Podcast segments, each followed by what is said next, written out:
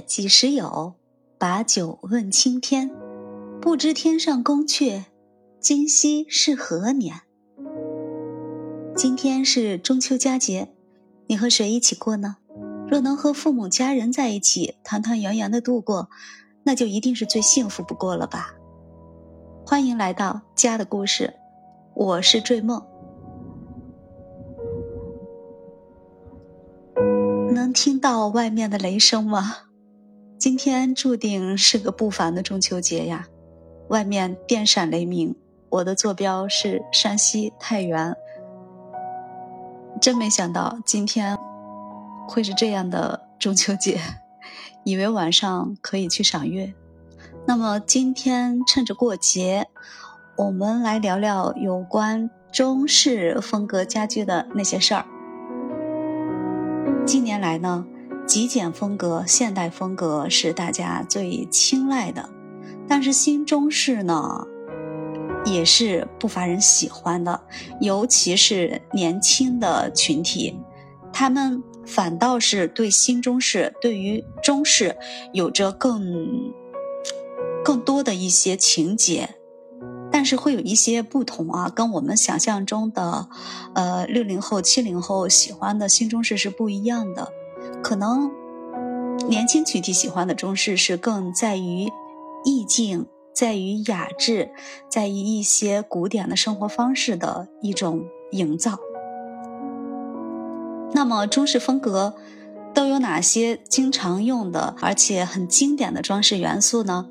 大家首先能想到的一定是各种镂空的花格啊，呃，实木的质地那种有雕花窗呀、月亮门啊，各种石头、天然玉石、菱形怪状的太湖石，呃，各种中式的摆件、挂画，还有我们国人的四君子、梅兰竹菊，呃，桌案上的笔墨纸砚、香炉、清华瓷瓶，啊，还有，嗯。咱们印象中的，在家门口，我们以前有小院的，会经常在家门口蹲一个泰山石敢当，它是可以来镇宅的。这些装饰元素呢，因空间环境不同，空间大小不同，我们也可以随时来改变它们存在的形式还有大小。就拿月亮门来说吧，它因形如圆月而得名。既作为院与院之间的出入的通道，又可以透过门洞引入另一侧的景观，兼具实用性与装饰性。作为设计中的隔离性的标志物，自古以来就备受人们的青睐。月亮门除了我们熟知的月洞门呢，还有宝瓶门、葫芦门、八角门、方门等等。从它的形状来看，月亮门形似一轮满月。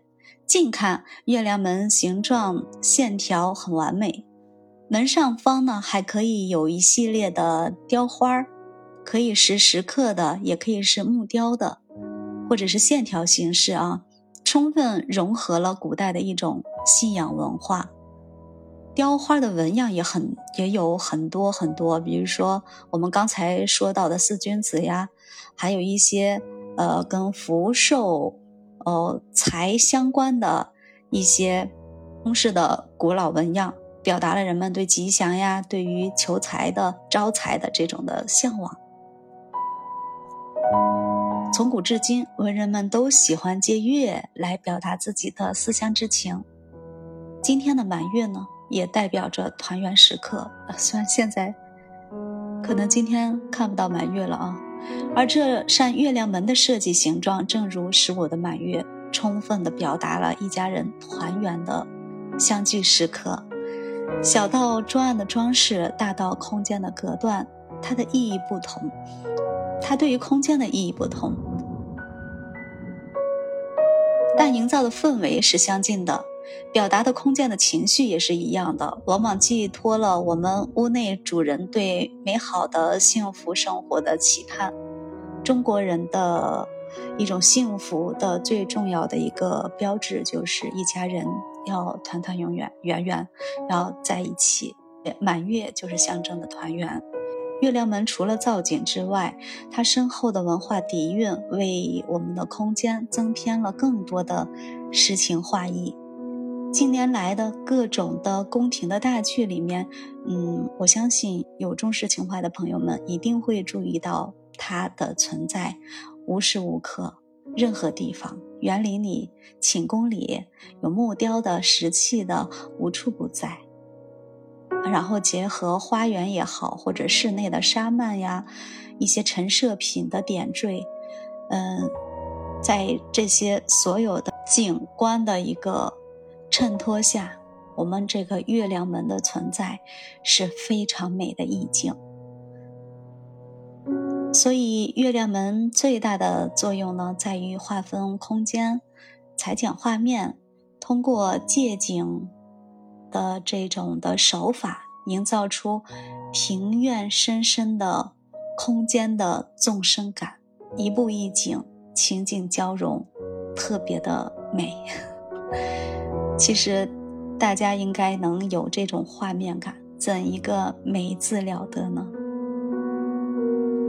在我们的传统文化中，月亮寄托了人们的情感与愿望，到现在为止，已经成为。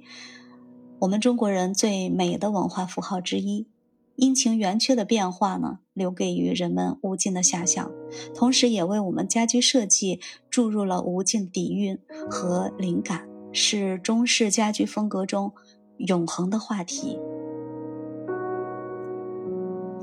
无中式不潮流，代表东方风情的中国的古代五色。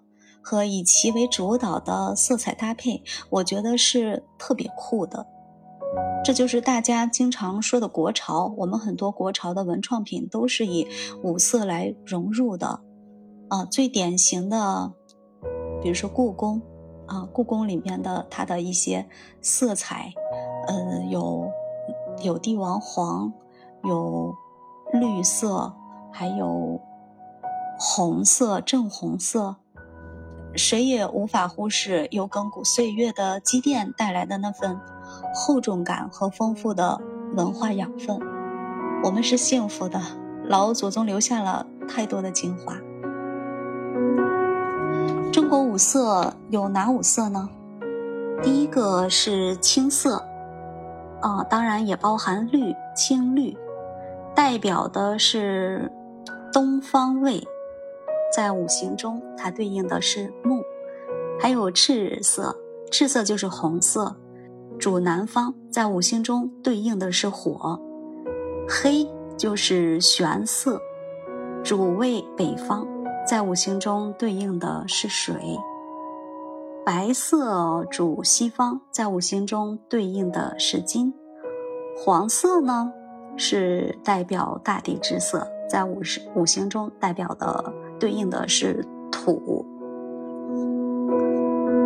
所以每个颜色它似乎都是自带基因的。曾经我有一个客户嘛，他的房子并不大，大概就有不到九十平建筑面积，室内面积的话可想而知，高层嘛，大概就只有六十来平。他见到我的时候，我们我们聊完方案以后，他特意带我去到他的家，然后打开一个锁着的房门，让我进去看。那是他的所有的嫁妆，因为他的娘家是山西的平遥，山西平遥，它的它的特产，我不知道大家听过没有，推光漆。山西的平遥的推光漆是特别的有名的，他的父亲呢就是这样一个老手艺的工匠，所以在他结婚的时候，他的父亲亲手给他做了一个挂画的牌匾，还有他的嗯装盒，还有嗯放嫁衣、放被子的箱子，件件精美。上面的漆画的线条、色彩，嗯，中国红的正红色，包括新娘的整个的凤冠的霞帔盖头，哇，那个玄色红色，天呐，包括包括每一个小五金镂空的小锁啊小铜锁都做得非常的精美，我真的是被震惊了。然后他这些，他这些嫁妆呢，就一直锁在家里的一个房间，然后也没有地方去展示，他自己也没有说是专门去使用它，因为这样一个特别代表民族特色的物件摆到家里的任何一个地方都会觉得很突兀，而且你拿它去使用吧，有时候真的作为女儿特别舍不得。这是父亲亲自为自己做的嫁妆，所以特别的爱惜。然后他就跟我说：“这些物件我在家里已经，我们结婚三年了，就是就在这里锁了三年。我该怎样把它利用到我的新家呢？虽然小，它是我的第一个家，我想把它融入到我的新家里。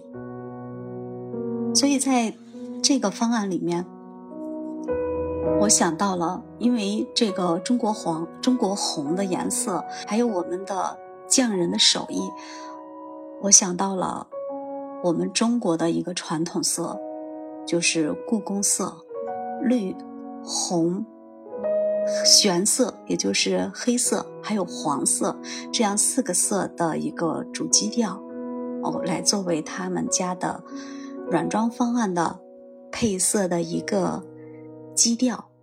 然后再去做体量的分配，再去做其他材质的分配，啊，然后我的客户呢，他就觉得是特别的幸福。所以家里的整体风格呢，在简约的基础上，我们融入了国风，然后配色是故宫色。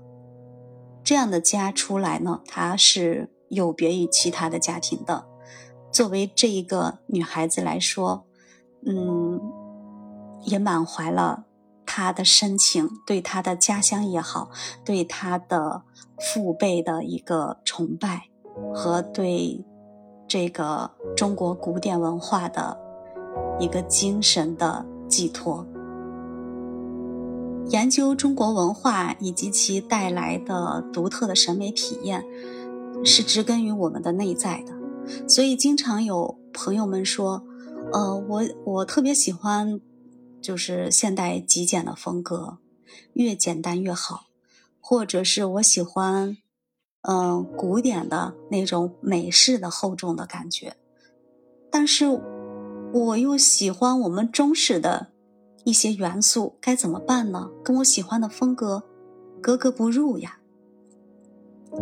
其实不用困扰，家里就是要让我们自己觉得舒服的，而且它的很多的美，我们是可以去融合的，而且在体量上可以加以控制。如果你家做的是整体的一个法式风，我们可以在某个空间点入一个青花瓷瓶。因为在十六世纪、十七世纪的那一段历史中，中国对海外贸易的这样的业务，它是其实其实是非常的发达的，而且中国的茶叶、瓷器、锦缎织绣，呃，与西方的贸易是非常的密切的，所以他们宫廷之间的一个来往，嗯，很多的很多的。中西方互通的这样的物件呢，在宫廷、在皇宫里面、在贵族里面是经常能看到他们的陈设的。所以我们在陈设上做一些混搭，不同风格的混搭，不同文化的碰撞是完全可以的，而且还很出彩，表达了我们独特的一种情怀和审美。所以我们在给自己的。家居做风格的时候，我觉得没必要提前去做一个设限。你可以从自己喜欢的家具入手，或者是自己喜欢的小的一个陈设，或者一幅画儿，或者一个颜色去开展。不论是以哪种主风格为基调，我们其他的文化元素还是可以自由的来融合的。这就是我们所说的混搭。而我们喜欢的中国风的小物件，也可以出其不意地出现在某个小角落，或者每一个或者某一个桌案上，那是意外之喜，对吧？所以在下方的评论区，大家如果有一些更好的想法，或者是关于中式的，你对于中式有什么样的情怀，或者是有哪些特别钟情的中式的陈设物件，都可以留言给我。本期节目就到这儿了。如果喜欢本期节目，请关注“追梦”，订阅专辑，并给予五星好评哦。您的支持是他最大的动力。谢谢，我们下期见。